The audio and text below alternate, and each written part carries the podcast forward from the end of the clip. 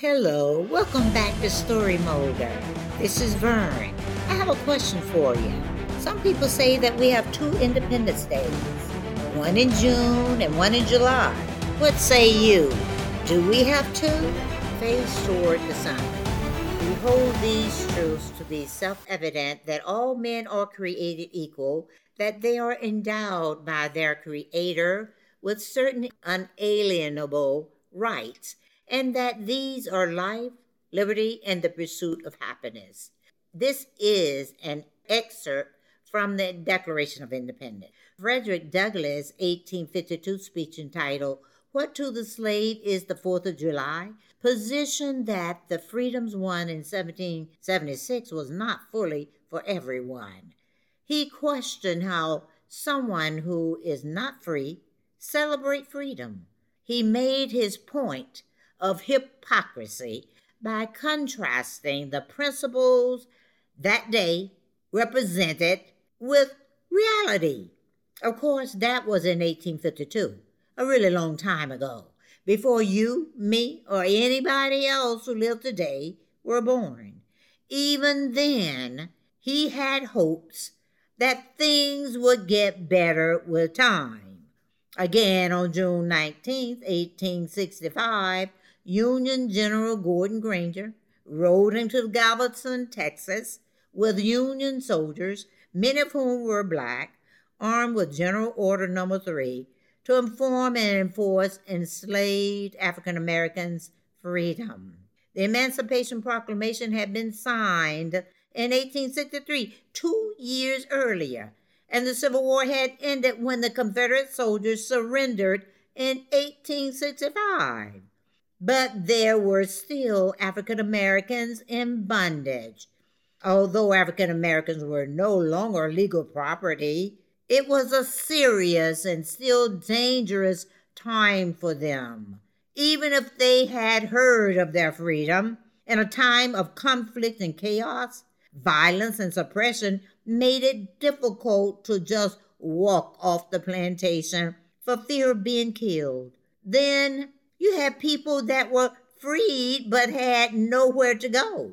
On the other hand, many enslaved took advantage of the conflict and chaos and claimed their freedom by joining the Union soldiers. Surely, had they been found, it would have meant their certain demise. Therefore, in many cases, it took Union troops to enforce freedoms in areas under rebellion. Otherwise, there would not have been an impact, believe it or not. Believe it or not. For clarity, the Emancipation Proclamation only affected enslaved African Americans in the Confederate States, with Union soldiers there to enforce it. Delaware, Maryland, and Kentucky, and some northern states that allowed slavery under certain circumstances had slaves too, but the law did not impact them because they were not Confederate states. It took the 13th, the 14th, and 15th Amendments in different stages and aspects to free all enslaved African Americans throughout the United States. This day, June 19th, is known as Juneteenth. June and 19th combined. That day and every June 19th thereafter, there is a cause to remember and celebrate the struggle and freedom, the ideals in the Declaration of Independence.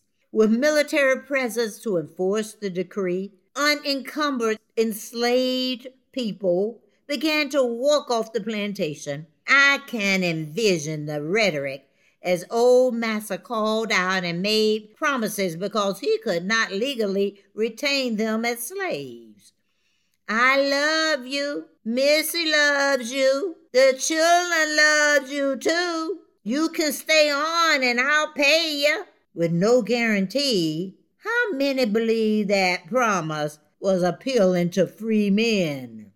As they walked away, face toward the sun, they might have responded, Yes, sir. But a more promising picture is that they kept on walking, face toward the sun. hell bent on finding and reuniting with their taken and sold loved ones. Each step toward the sun, away from the unfairness they had known, brought hope for equality, but uncertainty about their future. Whichever way they could, they claimed their freedom, with each one reaching one, each one teaching one, taking it step by step. And claiming their freedom, one phase ended and another started. Rebuilding, better known as Reconstruction, was the role of the Freedmen's Bureau that helped free African Americans with reconnecting with their families and other kinds of support, such as food, clothing, healthcare jobs, and much more. With the push to recognize Juneteenth as a federal holiday, many people outside of Texas and the South are becoming more aware of its importance. Celebrations include fellowship with family and friends, with public speaking, workshops, community activities, eating various traditional foods, including something red. It is a tradition to bring or serve something red because it represents the blood of our ancestors and or it symbolizes joy and resilience. So have a piece of red velvet cake, watermelon, or wear something red on Juneteenth. Finally, about two years ago in 2021, President Joe Biden signed a bill passed by Congress to set aside Juneteenth or June 19th as a federal holiday. As it grows in popularity throughout the country, this federal holiday is called Freedom Day, Emancipation Day, Jubilee Day, and yes, Second Independence Day. It brings focus to the piece of history where African Americans can look at the past, but look forward towards the future. We teach our children what actually happened in history. We honor perseverance, reflect on shared promises, reflect on shared history and traditions, and commemorate the end of slavery and the promise of freedom. Juneteenth celebrations are evolving with time, but the most important aspect of the celebration is the reflection. Although we celebrate our resilience in overcoming, we know that slavery ended, but the inequality, unfairness, oppression, suppression, and general mistreatment due to color, hair, how the larger society label us have not. In some ways, we are still struggling to gain our freedom because the legacy of slavery continues to shape our culture. Let's remember Frederick Douglass and his works, and we all have a job to do to continue facing the sun and ensuring that the promise of liberty in the Declaration of Independence be applied equally to all Americans.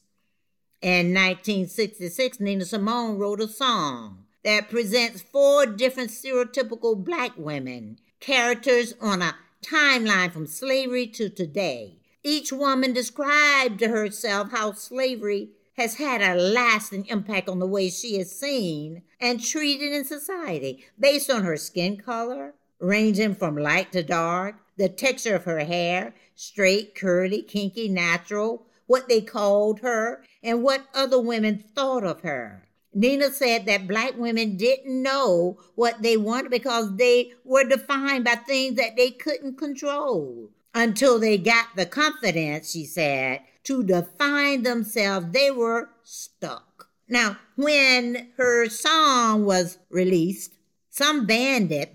They said it was it insulted black women. Nina said, no, it didn't. And it told the truth that many people were not ready to acknowledge at the time. Is it still not being acknowledged? The women ideas of beauty and their own importance are deeply influenced by those characteristics. If they were to be true to themselves, the poem tells what enters the mind of many black women when they think about themselves. Nina present the strong Aunt Sarah, tragic mulatto Saffronia, sensuous, sweet, thing, and militant peaches. Have we overcome these stereotypes? Have we added more to the list? Think about it. Four Women by Nina Simone. My skin is black. My arms are long. My hair is woolly. My back is strong. Strong enough to take the pain, inflicted again and again. What do they call me? My name is Aunt Sarah. My name is Aunt Sarah. Aunt Sarah. My skin is yellow. My hair is long. Between two worlds I do belong. My father was rich and white. He forced my mother late one night. What do they call me? My name is Saffronia. My name is Saffronia. My skin is tan. My hair is fine. My hips invite you, my mouth like wine. Whose little girl am I? Anyone who has money to buy. What do they call me? My name is Sweet Thing. My name is Sweet Thing. My skin is brown. My manner is tough. I'll kill the first mother I see. My life has been rough. I'm awfully bitter these days, 'cause my parents were slaves. What do they call me? My name is Peaches! Peaches! Peaches! Songwriter Nina Simone. I quote W.E.B. Du Bois, Summation of Black Reconstruction. The slave went free, stood a brief moment in the sun, then moved back again toward slavery. Think about it. There's still work to be done. Face toward the sun. Thank you for stopping by to listen to my story. Come back as often as you like. I'll be happy to have you. Goodbye for now.